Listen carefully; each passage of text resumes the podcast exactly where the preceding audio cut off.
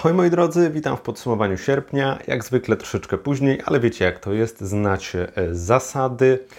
Oczywiście przypominam już na wstępie, gdyby ktoś miał wątpliwości, tutaj będzie najlepszy e, film bądź e, serial, książka, ewentualnie komiks, największe rozczarowanie i największa niespodzianka miesiąca. Nie musicie tego w takiej formie oglądać, możecie także odsłuchać na Spotify i link w opisie na pewno się znajdzie. A wracając do rzeczy, to był dobry miesiąc. Miesiąc, który obfitował, można powiedzieć, w dość destrukcyjne emocje, w dobry i zły sposób, bo czasami taka destrukcja nie ma wyłącznie negatywnego znaczenia, ale no tak to czasem bywa, że jest mniej obliczalnie.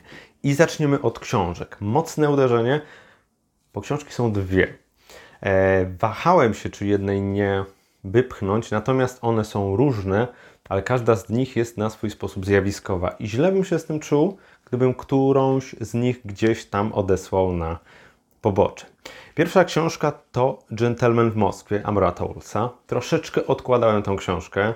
E, trochę się u mnie na półce nakurzyła. Pięknie wyglądała, co prawda, ale brakowało mi takiego przekonania. A z racji, że były wakacje i ona jednak troszeczkę tych stron ma, to w końcu doszedłem do wniosku, że warto się za nią zabrać. I muszę przyznać, że już od pierwszych stron byłem urzeczony, a im dłużej narracja trwała, tym bardziej w tej mm, w tym całym koncepcie, jaki Tolls sprzedaje, byłem E, nie wiem, zauroczony, zachwycony, zamknięty, ale to nie było takie zamknięcie ograniczające, ale takie, w którym wyobraźnia wyziera w najmniej spodziewanych momentach. I teraz tak, koncept jest bardzo prosty. Mamy hrabiego Rostowa, głównego bohatera, który wskutek no, pewnego wyroku zostaje osadzony na stałe w hotelu Mariupol. Nie może z niego wychodzić e, i nie wiadomo ile ten stan potrwa. No i wydaje się, że dla większości pisarzy, twórców, Zamknięcie w hotelu albo w jakimkolwiek miejscu, no to jest duże utrudnienie, duże ograniczenie. Tymczasem Towles traktuje ten hotel, ten Mariupol,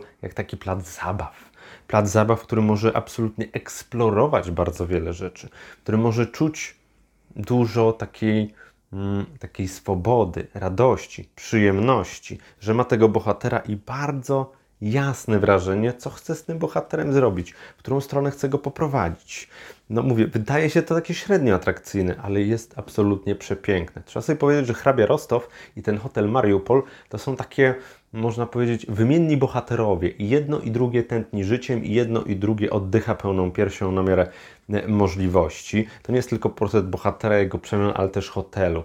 To, co jest świetne u Tolsa, to fakt, że on tak mimowolnie narzuca pewne polityczne przemiany, nie wciska ich do gardła, nie sprawia, że to jest nudne, że tam się roztkliwia, co się działo na świecie. Nie. Jak zauważycie te rzeczy, super. Jak nie, myślę, że one są tak idealnie wplecione w fabułę, że nie sposób mieć tego za złe. Hrabia Rostow ma w sobie coś z takiego mm, arystokraty, ale w takim dobrym tego słowa znaczeniu, gościa o wysokiej kulturze, człowieka niezwykle wykształconego, zaznajomionego z pewnymi zasadami rzeczywistości, próbującego zamiast, powiedzmy sobie, upadać na duchu, wyrwać z danej sytuacji tyle, ile będzie chłopina w stanie. I szczerze mówiąc, to było dla mnie takie bardzo, bardzo pozytywne, bardzo fajne, że mam do czynienia z bohaterem, który nie tyle jest przytłoczony tym, co go spotkało, ale wręcz przeciwnie, on z tego wyciąga coś więcej, bierze coś nowego i tworzy niesamowity świat, który nie przypomina czegoś zamkniętego,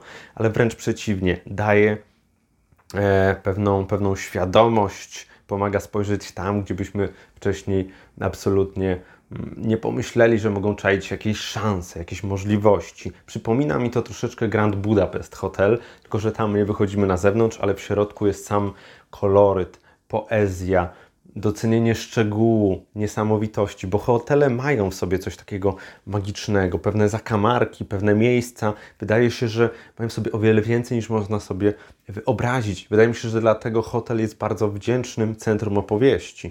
Czy mowa tu chociażby, nie wiem, o lśnieniu Kinga, czy jak tutaj e, w Gentlemanie w Moskwie Amora e, Tollsa. To nie jest zamknięty, powiedzmy sobie, murami świat, ale tak naprawdę on ma w sobie zdecydowanie coś więcej. Oczywiście pojawiają się inni bohaterowie, e, hrabia Rostów bardzo dobrze zaznamia się tam e, z obsługą, z osobami, które tam pracują, nawiązuje różnego rodzaju przyjaźnie i to jest świetne, jak widzimy, jak on się adaptuje do tego świata, jak mimo tej wchodzącej polityki, tych przemian, tych głupich ograniczeń, kiedy myślimy o takich, powiedzmy sobie, bardzo komunistycznych zasadach, które nie miały zbyt dużo sensu, ale aparat władzy je narzucał, to mamy tu kilka znakomitych przykładów, e, z których e, Rostow próbuje mimo wszystko wyciągnąć e, coś dobrego i coś interesującego. Ta książka, mówię, niby jesteśmy w zamknięciu, a ma posmak takiej wielkiej przygody, gdzie za rogiem mogą czaić się rzeczy absolutnie niesamowite, niespodziewane. Tutaj rzeczywiście dużo się dzieje. A nawet jeśli niewiele, to w człowieku się rozlewają wrażenia, przemyślenia, emocje i to gdzieś tam przenika. I nie ma tutaj wrażenia, że powiedzmy sobie mm, coś jest, nie wiem, nużącego, czy przytłaczającego, czy autor traci parę w jakimś momencie. Absolutnie nie. To jest bardzo wartko napisano, bardzo żywo, niezwykle to wszystko tętni tymi emocjami, wrażeniami, radością. Ja, są takie książki, na których myśl człowiek się uśmiecha, bo wie, jak przyjemne było z nimi obcowanie, jak fantastyczna to była i niezwykle przyjemna przygoda. I tak jest właśnie z Gentlemanem w Moskwie, który jest i znakomitą taką opowieścią o człowieku, jego zmaganiach, ale też dodamy tutaj aspekty, powiedzmy sobie, polityczne, kulturowe, społeczne, socjologiczne i to sobie można składać i rozbijać na czynniki pierwsze. Jak władza zmienia człowieka, jak władza zmienia przestrzeń, która nas otacza, jak władza zaciska na naszych gardłach te swoje chciwe i bezwzględne ręce. To wszystko w Rostowie jest, a mimo wszystko Y, Rostowie, przepraszam, to wszystko w tej książce jest, ale nie jest to przytłaczające. Hrabia Rostow jest takim człowiekiem, takim troszeczkę everymanem,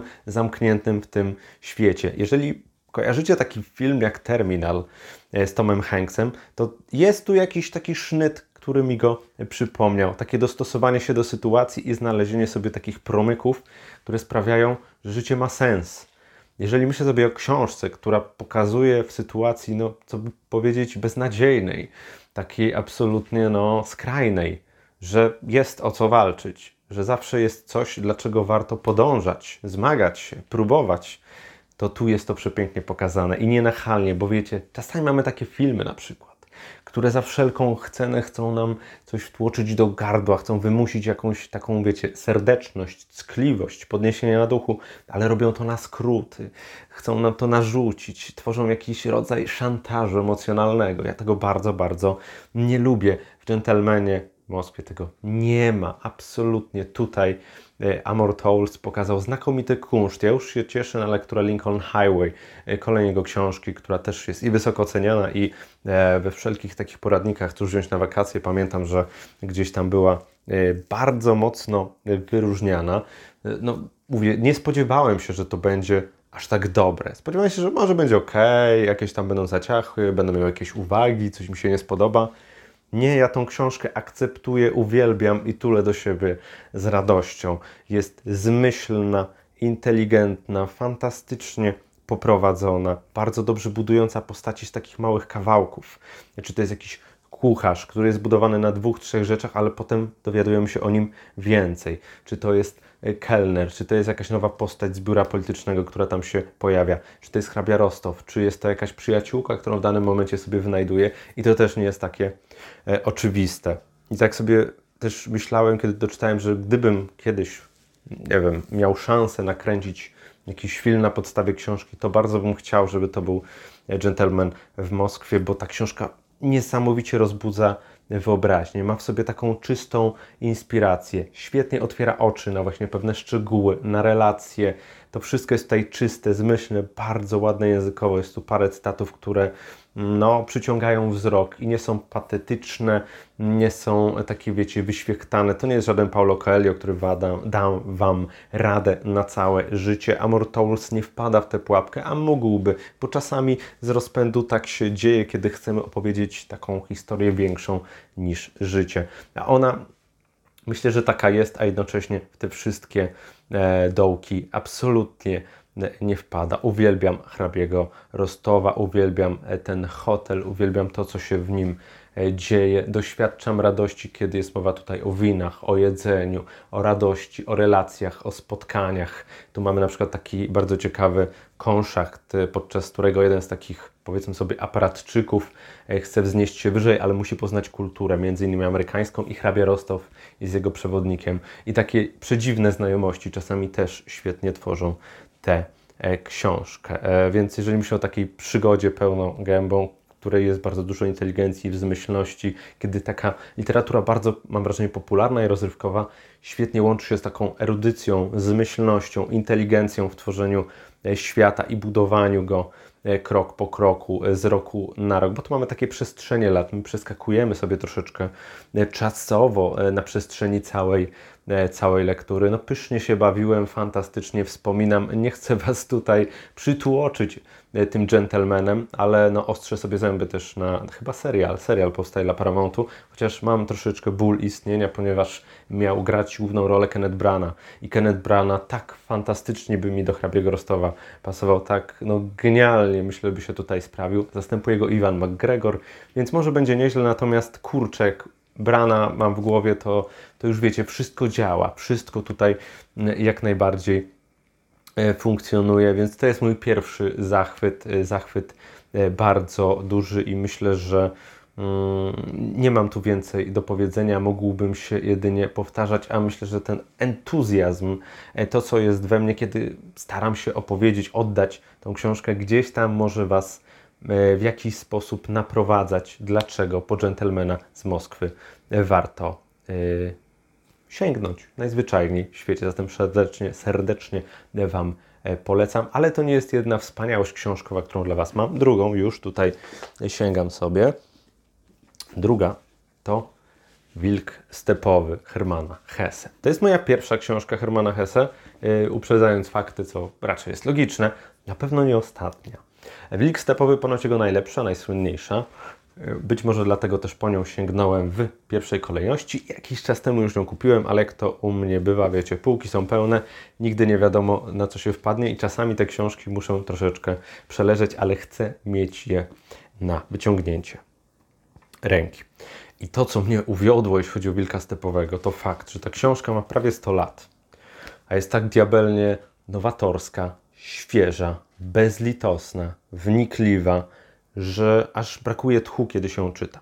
Ogólnie rzecz biorąc, głównym bohaterem jest tutaj Harry Haller, ale jego postać jest pokazana, ten tułów wilk stepowy. Jego postać jest pokazana z kilku perspektyw. Najpierw mamy perspektywę człowieka z zewnątrz, potem mamy perspektywę takiego wewnętrznego dziennika, później mamy taką jakby, nie powiedziałbym akcję właściwą, ale taką powiedzmy sobie w czasie rzeczywistym, że tak to ujmę, a potem dzieją się już różne abstrakcyjne, mniej czy bardziej e, rzeczy. Jak można przeczytać tutaj w posłowiu, no to Hesse bardzo mocno tutaj nawiązywał do swojego życia. Książka jest z 1926 roku. Te, e, powiedzmy sobie, akcenty nacjonalistyczne są coraz silniejsze w Niemczech. Ta świadomość zranionej dumy, niesłuszności traktatu wersalskiego, ta chęć rewanżu i odwetu jest bardzo w Niemcach e, silna i Hesse bardzo mocno to czuje i on się z tym absolutnie nie zgadza. On widzi, do czego to e, prowadzi. Czuć w nim taki strach przed tą wojną i przelewa w Harry'ego Hallera bardzo wiele takich emocji, bo Harry Haller jest takim też intelektualistą, który pisze jawne polemiki związane z tym, co się w Niemczech e, dzieje. To popadanie w taką bałwochwalczość, wzbudzanie takich nastrojów zranionej właśnie potęgi. Tylko, że z Kalerem jest taki problem, że on stracił sens. To, co się dzieje na świecie, ale i w nim sprawia, że on już nie widzi powodów, żeby żyć. Myśli sobie o tym, jak popełnić samobójstwo, jak odejść z tego świata, jak się pozbyć tej nieznośnej rzeczywistości ale każda z tych opcji, którą gdzieś tam przemyka, jest zbyt, zbyt bolesna, zbyt pracochłonna. Jest takim człowiekiem, który jest w zawieszeniu. Nie bardzo wie, w którą stronę iść, ale wie, że już nie może tego świata znieść, że to ten świat dostarcza mu tylko i wyłącznie przykrości. Ten świat jest tym, który go przytłacza, w którym nikt go nie rozumie, w którym czuje się opuszczony i obcy i bardzo osamotniony zresztą. E, także jest tutaj taka, taki właśnie poczucie kresu I oczywiście pojawia się ktoś, kto to zmienia, ale nie zmienia tego w sposób oczywisty. Cena zresztą tej znajomości jest bardzo duża. I mamy takie dwie skrajności. Człowieka zamkniętego w sobie, popadającego w pijaństwo, w taką drogę do zatracenia, który szuka jakiegoś wyjścia, ale gdzieś bardziej się szamocze w tym wszystkim. I druga, kiedy odkrywa powolutku um, uciechy rzeczywistości wspaniałości, która jawi się w drugim człowieku, w cieple kobiecego ciała, w odkrywaniu, czym może być zabawa i taki klimat karnawałowy, że tak powiem. Ma swojego przewodnika, który jest taki androginiczny, który ma, ma w sobie taką silną cząstkę męską i damską, którą tak przemienia w zależności od, od sytuacji. I to jest jedna z, jeden z tych motywów, który jest bardzo ważny dwoistość człowieka. Jeżeli tu jest Harry Haller i ta jego mm, dusza, która się rwie, zwana przez niego wilka stepowym, ta jakaś gwałtowność, która nie pozwala mu e, w pewnych e, kwestiach zawalczyć o siebie, która go przytłacza. Z jednej strony popycha do przodu, z drugiej rozszarpuje od środka. Mm, ta jego, to jego wsparcie, ta osoba która się pojawia na jego drodze, mówię, też mamy tutaj i bardzo silny pierwiastek męski i damski. One gdzieś tam e, bardzo płynnie się, się zmieniają i dostosowują do, do sytuacji. To, że w nas się gnieździ o wiele więcej niż jedna e, niż jedna osoba, niż jedno mniemanie, niż jedna perspektywa. To jest bardzo mocne w tej książce. To mnie bardzo, mm, bardzo ciekawi, bo tu jest dużo takich eksploracji duszy, uczuć, przemyśleń, świadomości, E, i poszukiwania jakiegoś wyjścia, szukania jakiegoś celu, jakiejś drogi, jakiegoś drogowskazu. E, to nie jest oczywiście proste. Hesse poza tym, mm, jakby to ładnie ująć, mm, używa języka, który jest e, fantastycznym probierzem takich wyznań, jakie ma w sobie człowiek, których utrzymuje całą siłę tych emocji, a jednocześnie nie pozwala im wpaść w patetyczność. Chyba, że tego chce, chyba, że ma ochotę troszeczkę się ponaigrywać z pewnych rzeczy. Nie ma problemu. A to jest cienka linia, można fantastycznie pisać, ale w tym stylu się zapomnieć. Ten styl i to, o czym chce się napisać, może się absolutnie rozjechać. W wilku stepowym, może o dwoistości mowa, to wszystko pięknie idzie To jest świetnie napisane, to jest na kilku perspektywach rozbrojone. Bywa bardzo takie od pewnego momentu e, abstrakcyjne, surrealistyczne. Jest w tym trochę szulca chociażby w tych, e, w tych momentach. Czuć, że to jest klasyk, ale klasyk, który żyje. Bo myślę, że każdy z nas ma momenty, kiedy czuje, że jest pod ścianą, kiedy ma poczucie kresu, kiedy ten sens przenika mu przez palce, kiedy widzi, że świat w jakiś sposób mm, zmierza do mniejszej czy większej zagłady i nie jest w stanie tego powstrzymać, kiedy czuje brak wsparcia, kiedy potrzebuje mm, pewnego, pewnej przemiany, a ta przemiana nie nadchodzi e, i jest tylko ta pustka i nie wiadomo w którym momencie teraz pójść. I te wszystkie uczucia, myślę, że dużej mierze ze względu na to, że Hesse dużo z tych rzeczy, tak obstawiam, przeżył, e, w tej książce są. W tej książce świetnie oddaje się zatracenie, ale też zachwyt, też siłę odkrycia, to, co nas bardzo mocno dudni i tkwi. Jest tutaj ten bardzo silny manifest antywojenny i ten strach przed tym, co nadejdzie. I jest taka troszeczkę prześmiewcza kwestia, że nic nie poradzimy, że to jest droga do zagłady, w której nie ma już, nie ma już wyjścia. Możemy jedynie iść w zabawę, możemy się w tym zatracić i tyle.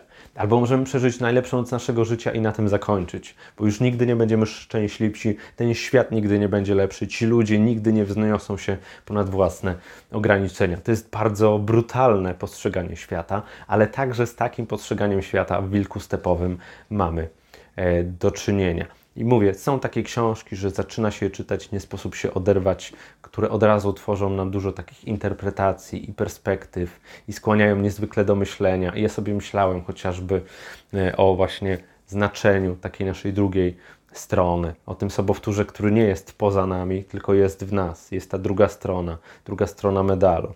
I pięknie zostało to przedstawione w Wilku Stepowym, to jak bardzo walczymy z sobą, jaki jest ten wewnętrzny głos silny, jak czasami przykrywa te wszystkie nasze pragnienia, E, i to, co chcielibyśmy w danym momencie uzyskać, zrobić, jak potrafi nas stłamsić, złamać i nie pozwolić się dalej rozwijać. Jest to książka piękna i druzgocąca. Nie ma tutaj brania jeńców. Hesse jest bezpośredni, Hesse jest bardzo e, celny i nie ma zamiaru tutaj iść w jakieś, nie wiem, półsłówka albo wygładzać pewne kwestie. Nie. Jeżeli już coś mówi, mówi to bardzo bezpośrednio.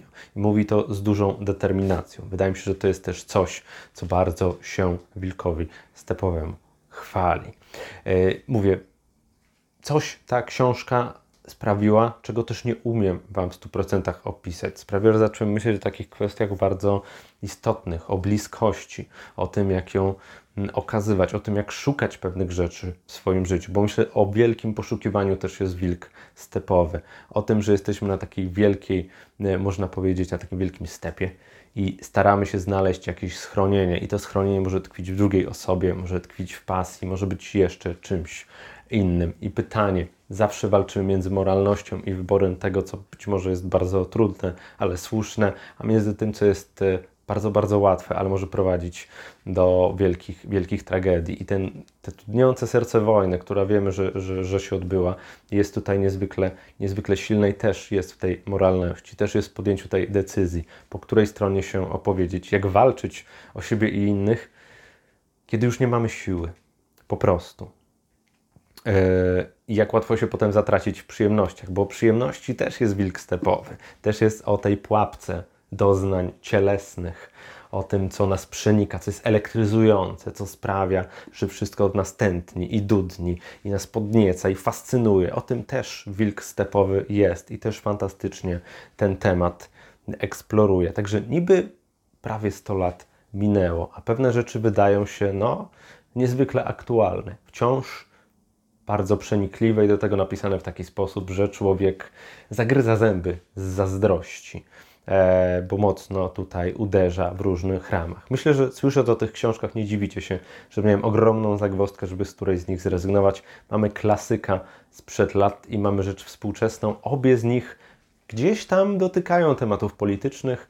Jedna bardziej bezpośrednio, druga mniej nachalnie, ale też niezwykle dotkliwie. I myślę, że każda z nich ma coś do zaoferowania i szkoda byłoby którąś z nich e, tutaj przeoczyć. Dlatego dwie najlepsze książki w sierpniu to właśnie e, te. I mam nadzieję, że w jakiś sposób zachęciłem Was do tego, żeby po nie sięgnąć. E, I ja wiem, że być może już macie dość zachwytów, że już tutaj po prostu za dużo tego wszystkiego, ale jeszcze na jeden muszę się zdobyć. Najpierw w tym, w tym miesiącu film, film dokładnie, to premiera Xaviera Gianoliego, czy Gianoliego, mam nadzieję, że dobrze mówiłem. Mowa o stracone złudzenie, adaptację prozy e, Balzaka. No ogólnie rzecz biorąc, jak widziałem zwiastuny tego albo zapowiedzi i nawet te wysokie oceny, myślałem sobie, no tak, film kostiumowy, pewnie ładnie wygląda, może nawet dobrze e, tutaj odzwierciedlona została ta proza, chociaż ja akurat nie, nie czytałem tej książki Balzaka. No i to tyle. Takie freski historyczne są rzadkie i, i być może dlatego to zażarło. E, bije się w pierś. Byłem mm, pyszny, oceniając tak ten film, mając takie oczekiwania przed premierą. Po obejrzeniu dwóch i pół godziny tego absolutnego majstersztyku pod wieloma względami, tego pełnego przepychu filmowego wydarzenia i widowiska, myślę sobie, że to jest jeden z absolutnie najlepszych filmów roku i że dawno nie mieliśmy takiego kina, które para się przeszłością, a jednocześnie bardzo mocno e, pazurami wręcz wpija się w teraźniejszość. Bo mamy tutaj chłopaka, który, no cóż, nawiązał romans z kobietą z wyższych sfer, no i jest to, nie oszukujmy się, tabu to mało powiedziane. Trzeba uciekać. Taką kolebką dla nich ma być Paryż. Ten chłopak ma ogromne oczekiwania. Pisze poezję, chce wydać swój debiutancki tomik, i wydaje się, że Paryż to jest najlepsze miejsce, żeby to robić. No i że ta jego miłość tam rozkwitnie i że cały świat stoi przed nim otworem. I ten tytuł jest tutaj e, no niezwykle, niezwykle trafny e, i bardzo dobrze dotykający rzeczywistości, bo szybko on się przekonuje, że ten świat nie jest taki prosty, jak myślał, że musi troszeczkę dostosować swoje oczekiwania i właśnie te tytułowe złudzenia stracić. I to, co jest absolutnie piękne w tym filmie, raz, że on wygląda fantastycznie każdy szczegół, każdy strój, każda inscenizacja, każde pomieszczenie, wszystko tutaj tętni życiem, tętni historią. Wiecie, czasami oglądając filmy historyczne można odnieść wrażenie, że mamy do czynienia z jakąś kiepską adaptacją, że próbujemy udać, że coś jest starsze niż było, to jest bardziej pokryte jakąś dziwną patyną i nie ma to nic wspólnego z dawnym blichtrem i przepychem, a tutaj to wszystko jest, ale jest też brud, jest też desperacja, jest też zgnilizna. To wszystko w tym filmie jest, to wszystko w tym filmie błyszczy i absolutnie nie można się od tego oderwać. Ta historia chłopaka, myślę, że każdy z nas ma w sobie, albo przynajmniej większość, takie poczucie, że chciałby coś zrobić więcej, coś po sobie zostawić, jakoś się wyrazić. Czy to będzie książka, czy to będzie film, czy to będzie nasza praca, czy to będzie nasz rysunek, no cokolwiek. E, myślę, że każdy z nas ma w różnych aspektach. Może tu chodzić o nasze, nie wiem, potomstwo. Można w wielu aspektach, tak mi się przynajmniej wydaje, do tego podejść. I stracone złudzenia właśnie o tym mówią, o tej niezatrzymanej pasji, o tym, co nas rozrywa od środka, bez czego nie możemy żyć. Ostatnio mówię w szkole o potrzebach Maslowa. Mamy zawsze potrzeby niższego i wyższego rzędu. Te niższego rzędu sprawiają, że my możemy sobie spokojnie przetrwać, ale jest bardzo wiele osób, które przetrwać, dla których przetrwać to za mało. One muszą żyć i stracone złudzenia są właśnie o tym, że chcemy żyć, chcemy czegoś więcej, chcemy coś osiągnąć, chcemy coś zmienić, postawić krok tam, gdzie nikt inny nie był, odkryć pewne rzeczywistości, które są nieznane. Chcemy być kochani, uwielbiani, czczeni nawet czasami. Chcemy być ważni. Nikt z nas nie chce być anonimowy i nieważki. Jeżeli możemy sobie na to pozwolić, to chcemy być kimś, tak po prostu. I o tym też są stracone złudzenia. O takich bardzo powiedzmy sobie czystych pobudkach, które się, zmieniają, które świat, no nie oszukujmy się, z tych ideałów już dawno odarty, pokazuje nam, że albo idziemy tą drogą, albo możemy się stąd zabierać, bo nic absolutnie nie jesteśmy w stanie uzyskać. Taki to film piękny i brutalny, świetnie pokazujący ekstazę pragnień, ale też bezwzględność upadku, który ukazuje przeżarte taką właśnie zgnilizną i bezpośrednią degeneracją środowisko artystyczno-dziennikarskie, w którym nie chodzi o to, żeby zrobić coś dobrze, żeby napisać wspaniale, nie. Chodzi o to, żeby była polemika, żeby ktoś napisał źle, żeby doszło do dyskusji, albo żeby zmieszać kogoś z błotem, kogo nie lubię, albo jeżeli ktoś dobrze zapłaci, to sprawić, no, że ta osoba, na którą chcę wylać wiadro pomyj, była tym absolutnie zachwycona. Nie ma znaczenia jakość, nie ma znaczenia wartość Absolutnie. Najważniejszy jest pieniądz. Najważniejsze jest to, żeby czuć się dobrze, wypić dużo, zabawić się jak trzeba i mieć wszystko inne w głębokim poważaniu. Zatracić się, rzucić się w wir rozrywki i zabawy i mieć całą resztę za sobą. Być może widzicie tu pewne odblaski nawet wilka stepowego, ale czasami tak się rzeczy składają. Od tego absolutnie nie da się uciec. I stracone złudzenia to jest wielkie widowisko. Widowisko, które świetnie eksploruje wewnętrzne pasje i wartości i pragnienia człowieka, ale też świetnie pokazuje je na zewnątrz. E, widać tutaj włożony wkład, zmyślność twórcy, budżet, wszystko tutaj promienieje. Nie ma wrażenia sztuczności, każdy daje z siebie wszystko. Kiedy mamy do czynienia z ekstazą, to przenika ona wszystkie komórki, płynie w żyłach, buzuje, tworzy takie ciśnienie, że aż człowiek szuka jakiegokolwiek ujścia. Jeżeli mamy upadek, to jest on bolesny, wynikliwy, przenikający, nie dający o sobie zapomnieć, taki, w którym tracimy wszystko, a jednocześnie być może otwiera się jakaś nowa droga. Myślę, że ten główny cytat, który tu przechodzi przez stracone złudzenia, nie zdradzę Wam go, bo jest absolutnie przepiękny. Świetnie pokazuje, że droga na skróty może nas zawieść w jakieś ciekawe rzeczy, ale jeśli chcemy robić pewną rzecz, która jest dla nas ważna, która nas przenika, którą czujemy w serduchu e, i która gdzieś nas napędza, no to musimy być w stanie odeprzeć pokusy współczesnego świata. Musimy być w stanie stanąć troszeczkę z boku tego wszystkiego, nabrać oddechu i powiedzieć nie. I dlaczego ten film tak rezonuje ze współczesnym światem? Nie oszukujmy się, dzisiaj w mediach społecznościowych, tym wszystkim pewne rzeczy się nie zmieniają. Pieniądz zawsze był bardzo ważny. Chwilowa sława niezwykle szybko znika. Czasami kontrowersja napędza lepiej niż wszystko inne. Nie chodzi o wartość, nie chodzi o jakość, a przynajmniej nie w większości. Chodzi o to, żeby zyskać, żeby się dorobić, żeby być znanym, żeby gdzieś tam się odznaczać na tych ściankach i nie tylko. Wiem, że być może to brutalna rozprawa, ale stracone złudzenia robią to w taki bardzo podstępny i piękny sposób, bo myślę, że my sami jako widzowie, a przynajmniej ja, no potrafimy się rozpłynąć w tym wszystkim, w tym całym bogactwie, w tym uznaniu i szacunku i nawet sami przed tym ekranem potrafimy zapomnieć, jak wąska jest to uliczka, jak bardzo szybko okaże się, że to ślepy zaułek, za którym nie ma spełnienia, za którym nie ma nowego otwarcia, za którym jest tylko jedno, a jest to zatracenie, które będzie nas bardzo, bardzo dużo kosztowało. Główny bohater, fantastycznie zagrany, jest nim to wszystko. Potrafi świetnie oddać uwielbienie tego bogactwa, którego doświadczył, jak i pewien wstyd. To takie, taka mała miasteczkowość, która nigdy go nie opuści. Ta świadomość, że on jest takim aspirantem do pewnych wartości, ale nie ma tego szlacheckiego pochodzenia, o które tak bardzo mocno walczy. Nie jest w stanie wyzbyć się swoimi umiejętnościami, tylko potrzebuje tytułu i czuje się taki malutki, nawet jeżeli znaczy naprawdę dużo. To wszystko jest, tętni, bulgocze, przenika, wyziera. Wygląda ten film fantastycznie, znakomicie się go słucha. No, jeżeli chodzi o takie przenikanie tych wszystkich rzeczy, które są w nim zawarte, podążenia za bohaterami, bogactwo świata, zazębianie się tych wszystkich emocji i perspektyw na ostatni guzik. Przepiękne widowisko historyczne, niezwykle współczesne w swojej wymowie, a jednocześnie zachowujące tętniący i autentyczny, historyczny rys. Fantastyczna przygoda. Nie wiem, czy w domu zrobi na mnie takie wrażenie, chociaż ja bardzo chcę go obejrzeć drugi raz w kinie. No, to było coś. To było coś.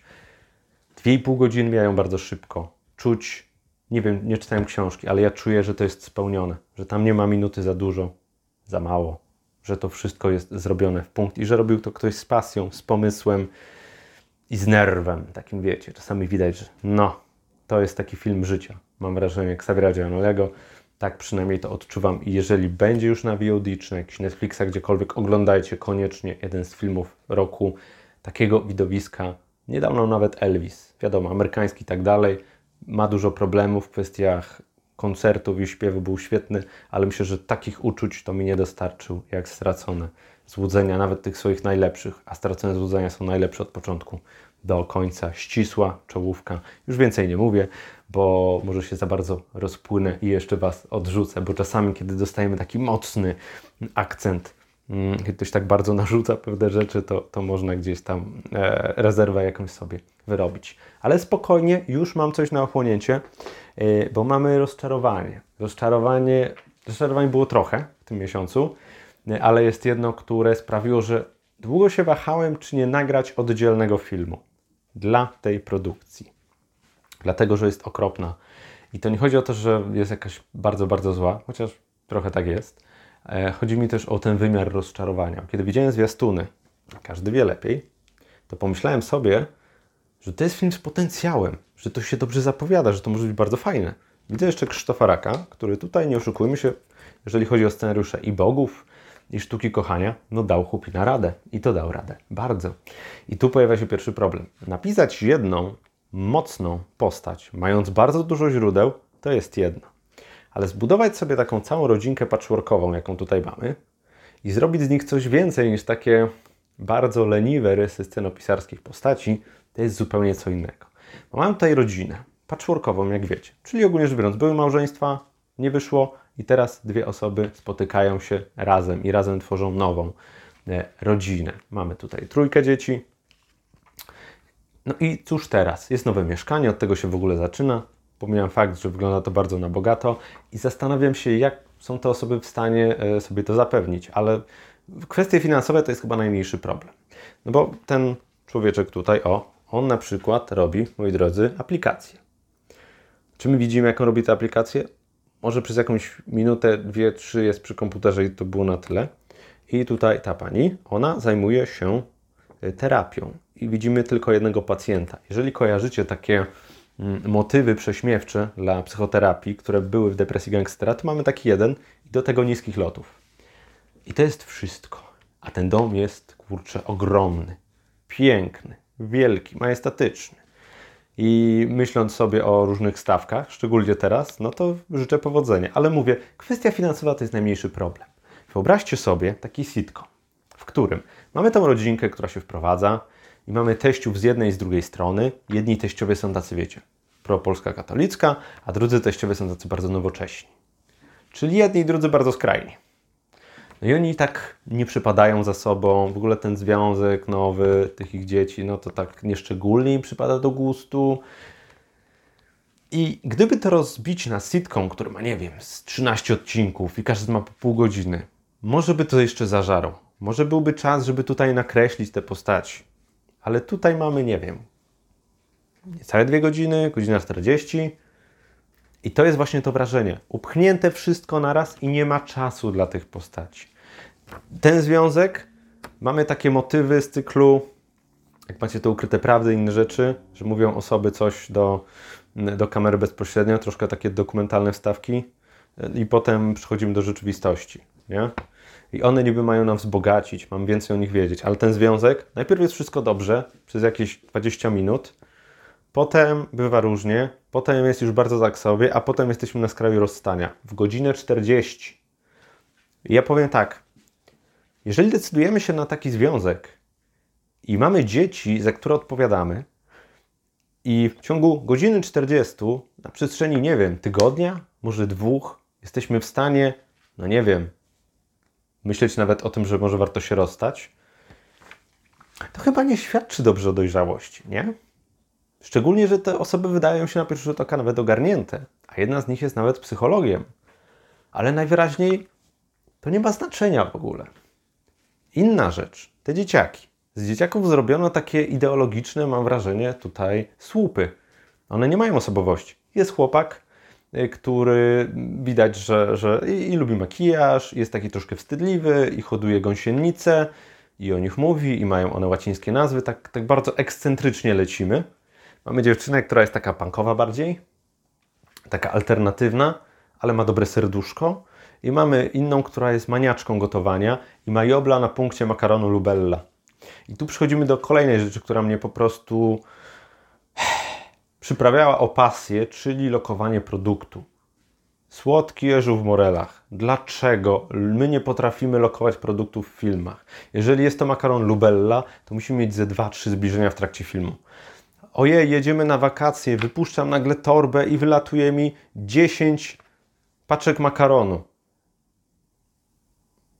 Po co na wakacjach makaron gotować samemu? No, oczywiście ta dziewczynka mówi, jeszcze będziecie mi dziękować, coś tam, coś tam. Szanujmy się, nie? W sensie, ja wierzę w inteligencję filmowca, to, że ten film jakiś tam będzie. I ja liczę, że gdzieś tam moją możliwą, mniejszą czy większą, ale inteligencję doceni. Nie no, zamiast tego walimy produkt placementem i udajemy, że nic się nie dzieje. Jeżyki się tam pojawiają, grześki się tam pojawiają. Serio, ja bym powiedział jeszcze jedną rzecz. Jeżeli tak ma wyglądać lokowanie produktu, jak w tym filmie, którego właśnie tutaj ulotka mi upadła, to ja bym wolał nie mieć takiego lokowania. W sensie rozumiem, trzeba jakoś zarobić sobie na to, ale jest Kanał Plus, mamy Janek Kulik, mamy tutaj Michała Czerneckiego, no jest z czego rzeźbić, tak? To nie są anonimy, jest Andrzej Seweryn, Grażyna Szapowska, no są nazwiska, na których możemy gdzieś tam tutaj ubić jakieś fundusze. Też chyba z PISF-u coś dostali tutaj. Koncept jest dobry tego filmu i dlatego on mnie tak boli, bo zamiast się skupić na tym, na złożeniu rodziny patchworkowej, Czyli na tym, że mamy kurczę dzieciaki, które nagle się znajdują w jednym miejscu, które są w sumie dla siebie mniej czy bardziej, ale jednak obce, na budowaniu nowego takiego, wiecie, środowiska rodzinnego, ogniska rodzinnego, to my dorzucamy tutaj masę rzeczy. Jest ta jedna rodzina, jedni teściowie, drudzy, jedni po prostu od razu zawieszają krzyżyki i szafują gołąbkami, drudzy sushi, bo są tacy alternatywni niby wielce i tak dalej, i tak dalej. Ja rozumiem, że chcemy opowiedzieć o pewnych konfliktach w współczesnej Polsce, ale trzeba sobie zdać sprawę, kiedy w filmie jest za dużo. Kiedy chcemy wepchnąć do gardła widzowi wszystko, absolutnie wszystko. I dla mnie ciekawym tematem jest to, jak ta sama rodzina się dostosowuje, jak oni z sobą żyją, jak rozwiązują te codzienne problemy. Ja nie potrzebuję tu jeszcze teściów pod domem, którzy będą po prostu lecieć ze stereotypami i którzy będą próbować tutaj rzucić jakiś akcent humorystyczny który może być zupełnie inny, jest niepotrzebny. Dlaczego nie da się tego filmu jakoś, nie wiem, uintymnić, sprawić, żeby był troszeczkę mniejszy? Tylko musimy wszystko obrzucać do wielkiego worka. Ale jakby tego było mało, to jeszcze oczywiście mamy byłych partnerów, którzy też są toksyczni, tak? Jeden udaje, że nikogo nie zdradził, druga udaje, że wcale nie jest alkoholiczką i to, że tyle pije jest w sumie zabawne w tym filmie, co też jest dość kontrowersyjne, bo fajnie byłoby tutaj powiedzieć, no wiesz, może powinnaś się leczyć, a nie odbijać partnera. To jest w ogóle motyw. Lepszą partnerką dla naszego syna od kobiety z wykształceniem, która wydaje się bardzo w porządku, jest jego była, która jest alkoholiczką i która ma ewidentne problemy ze sobą i powinna najpierw je opanować, zanim w ogóle tam też z dzieciakami będzie działać. No nie wiem, to chyba nie jest najlepszy pomysł na film, w którym chcemy jakieś mimo wszystko wartości nam podrzucić. I komedia pomyłek, jasne, można to zrobić, ale można to zrobić chyba, nie wiem, jakoś mądrzej. Jak człowiek zacznie myśleć o tym filmie i prawdopodobieństwie rzeczy, to doprawdy dostaje jobla. Inny myk. Czernecki ma przyjaciela, którego gra Musiałkowski. Musiałowski? Wybaczcie, Musiałowski, przepraszam. I on ma taką jedną pasję w swoim życiu. Lubi jarać blanty. Bardzo lubi. Kocha. Marihuana to jest w ogóle... Mua. I teraz tak. Nic nikomu do tego. Ok? Natomiast zastanawiam się. Czarnecki jest jakiś dwa razy starszy od niego. Ten chłopak, nie wiem czy on z nimi mieszka, bo w garażu sobie zrobili firmę, firmę a la Gates, co też brzmi bardzo tak, wiecie, sztucznie. I mają w tym garażu wszystko zrobione i ten chłopak niby wszystko robi.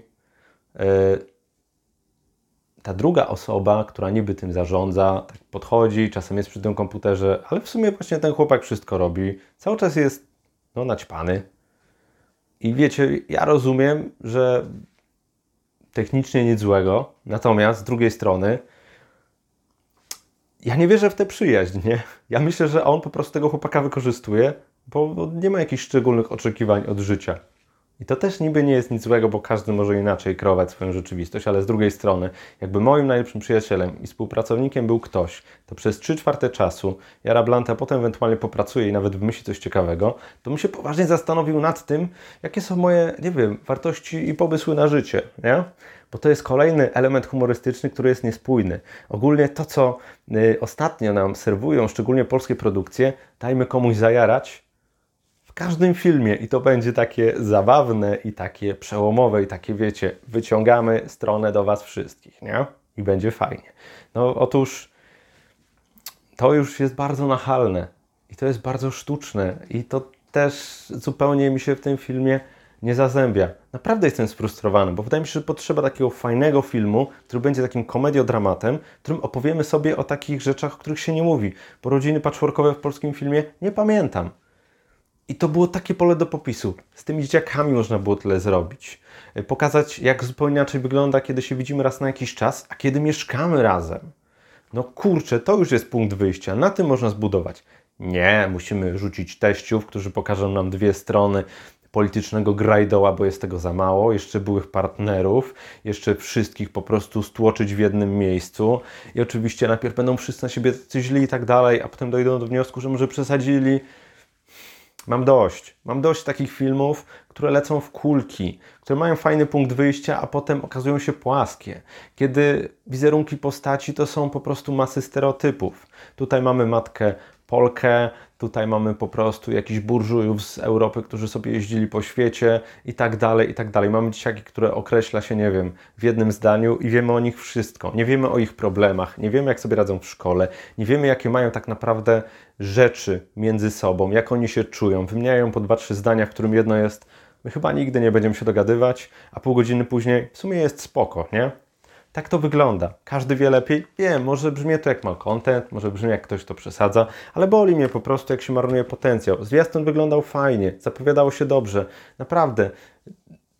Aktorzy, wszystko dobrane jest w punkt, ale scenariusz jest po prostu słaby źle napisany, źle zarysowany. Jest różnica, kiedy mamy ekipę różnych charakterów do obstawienia, a kiedy mamy jeden wiodący i możemy jeszcze na źródłach tutaj co ciekawsze rzeczy wyrwać. Ja niczego Krzysztofowi Rakowi nie odbieram. Było znakomicie tutaj i w Bogach, i w e, Halinie Wisłockiej Sztuce Kochania sobie poradził. Natomiast tutaj nie.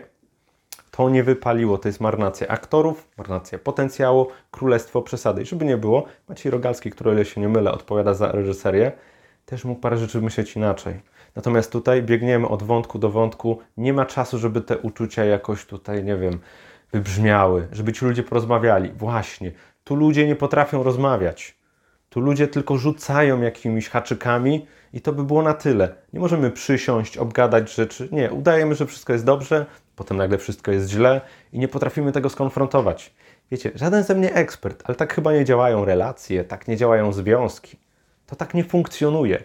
Ja mam dość takich filmów, takich ulotek, takich wydmuszek. Stać nas na więcej. Myślę, że w kinie rumuńskim na samym punkcie wyjścia, na takiej rodzinie patchworkowej, to byśmy złoto jakieś zobaczyli. I nawet można by to z komediowym sznytem dać. Nie, pokazujemy jak zwykle ludzi z jakiejś jednej bańki, często nowobogackich i, i udajemy, że wszystko jest dobrze i że to jest jakaś perspektywa naszej rzeczywistości. Ani to zabawne, ani to interesujące. Ja czuję, że obraża gdzieś tam inteligencję widzów, że uważa ich za idiotów jeszcze wpuszcza te marne produkt placementy. Nie wiem, być może y, jestem przeczulony, być może przesadzam. Możecie mi to wytknąć. To jest wasze prawo. Natomiast ja strasznie się czuję tym filmem rozczarowany. Niezwykle mnie do żywego dotknął w pewnych aspektach. I na tym zakończę, bo już mam dosyć tego filmu.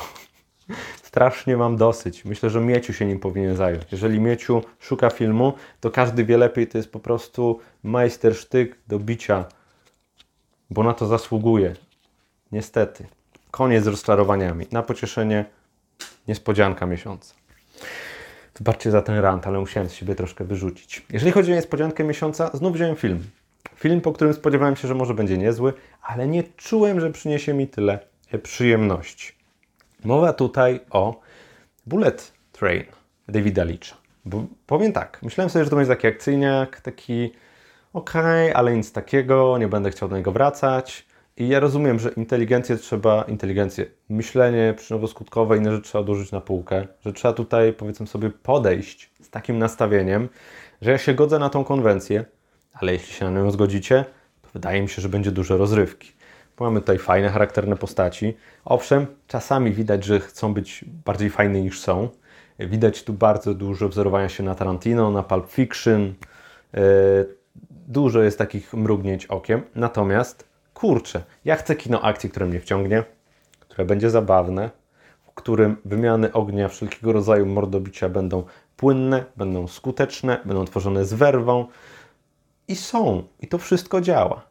I ja myślę sobie na przykład, że yy, chętnie bym zobaczył spin-off tego filmu. Na przykład wcześniejsze losy cytryny i mandarynki. Bardzo chętnie. Tych dwóch seryjnych. Seryjnych? To bardziej zabójców na zlecenie. E, podoba mi się koncepcja, żeby zamknąć to wszystko w pociągu. Podoba mi się kwestia tego, jak rozwiązano wszelkie retrospekcje z przeszłości, które czasami są robione na przykład bez użycia słów i to jest super, które świetnie pokazują pewne takie wstawki y, z przeszłości, które są zabawne, nie? Och, pamiętasz jak to zrobiliśmy i jest to pokazane, nie? Czasem jest tak, że one są wrzucone na siłę w filmach, a tutaj one gdzieś tam płynnie idą.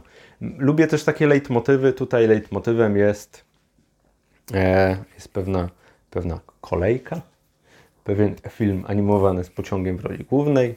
Tomek oczywiście i przyjaciele.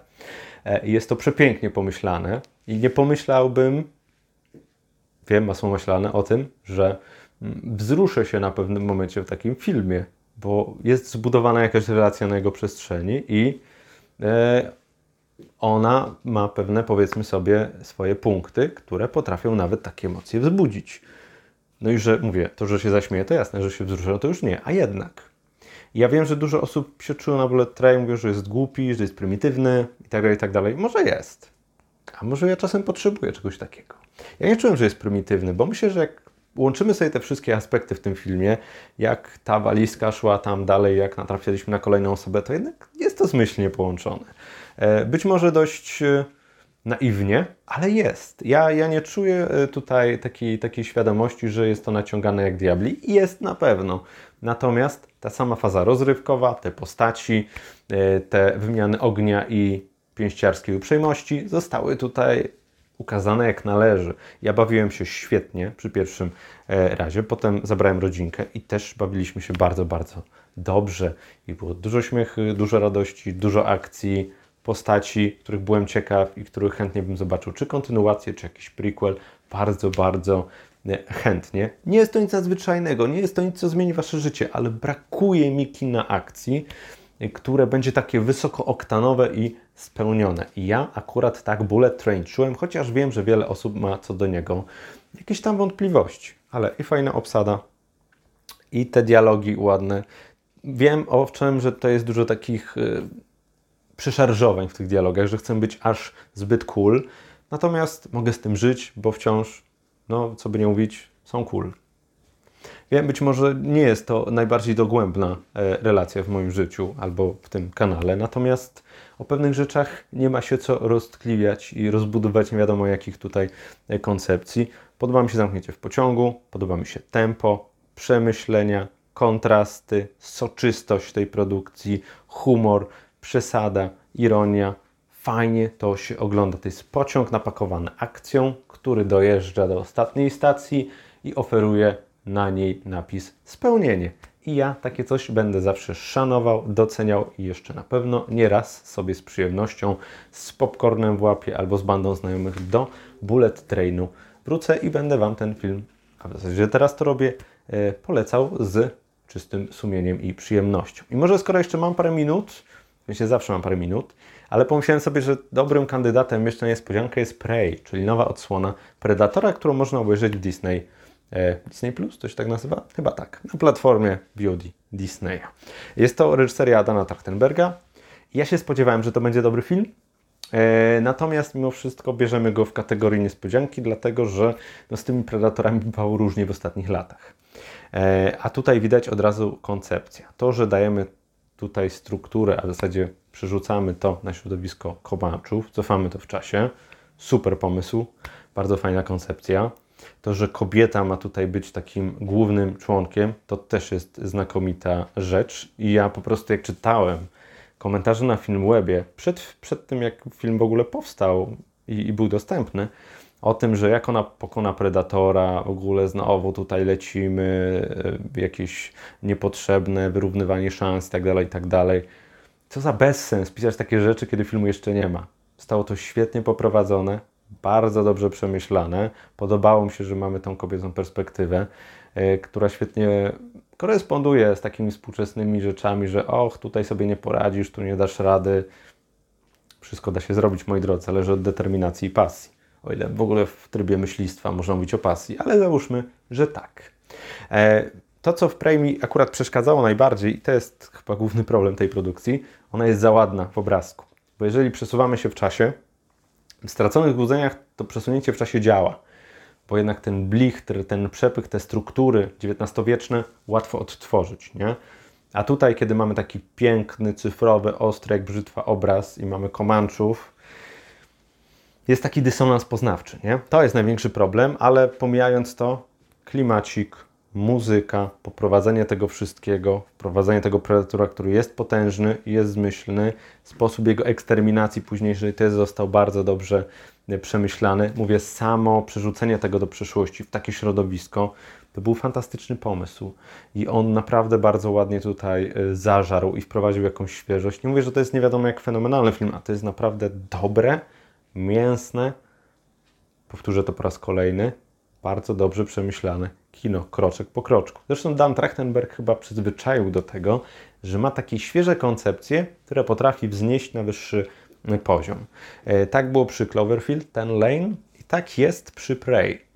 Ja jestem bardzo ciekaw, co on kolejnego zrobi. W ogóle się dziwię, że jeszcze Marvel go nie przytulił, bo wydaje mi się, że mógłby dać tam takiego fajnego, e, fajnego powera aczkolwiek może już są jakieś jego, jego plany. E, nic mi o tym jednak nie wiadomo. Ten Prey troszeczkę przy okazji, ale mówię, klimacik, dużo ciszy, e, ukazanie tego całego środowiska, nakreślenie konfliktów, piesek, piesek zawsze na propsie. Predator, jego potęga, to jak się e, rozprawia, kolejne etapy poznawania go i szukania jakichś słabszych punktów.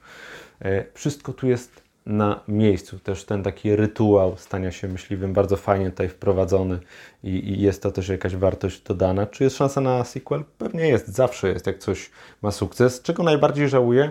Tego, że to nie był film, który można było obejrzeć na dużym ekranie, bo wiadomo, w domu to w domu, ale chciałbym bardziej się zatracić w kinowym fotelu i gdzieś wniknąć w to, w to środowisko, tą opowieść. Mówię, nie jest to nic przełomowego, ale samo nowe środowisko i zmyślnie poprowadzona ta cała akcja i intryga sprawia, że to się najzwyczajniej w świecie dobrze ogląda, że to wciąga i że jest sugestywne i nie jest rozczarowujące. Chociaż ja akurat całkiem lubię tego Predatora, e, który był, był poprzedni. Natomiast wiem, że wielu go nie, nie, cierpi, ale ja myślę, że on był świadomie taki bardzo przejaskrawiony i może przeskoczył rekina raz za dużo, acz wciąż ja tam nawet sympatyzuję. E, ale to każdy ma gdzieś tam jakieś nastawienie. Więc tym predatorem już tak przy okazji, żeby zatrzeć e, to wrażenie po rancie na każdy wie, lepiej Was pozostawię. Jeśli macie okazję sprawdzić, to myślę, że prawie warto. Dobre kino, e, najlepszy film o Predatorze potem z Schwarzeneggerem, chociaż dwójka też jest bardzo spoko z Danem Gloverem, ale tutaj już można dyskutować. Ja akurat mam dobre wspomnienia, to jest taki no, klasyk mały lat 90., troszkę już chyba nawet e, zapomniany. Ok, rozgadałem się. To jest bardzo, bardzo długie podsumowanie miesiąca. Już myślę, że czujecie, że te niespodzianki były troszkę na ostatniej e, prostej. E, być może powrót do, do szkolnych murów pomaga ten głos utrzymać, natomiast myślę, że wystarczy już tego wszystkiego. Do czego miałem zachęcić, tego zachęciłem, przed czym miałem przestrzec. Przestrzegłem i mam nadzieję, że dobrze się Wam tego słuchało, e, że miło spędziliście czas i może zainspirowaliście się, żeby po coś sięgnąć albo trzymać się z daleka, a może sprawdzić na własnej skórze. Tak o, różnie bywa. E, zapraszam Was oczywiście do Instagrama, link do niego w opisie. Jak już mówiłem i zawsze mówię na Spotify, macie link do tego, żeby sobie odsłuchać całość, jeżeli taka forma Wam nie odpowiada i może na tym skończę. Dziękuję za uwagę. Widzimy się wkrótce. Do zobaczenia. Na razie. Cześć.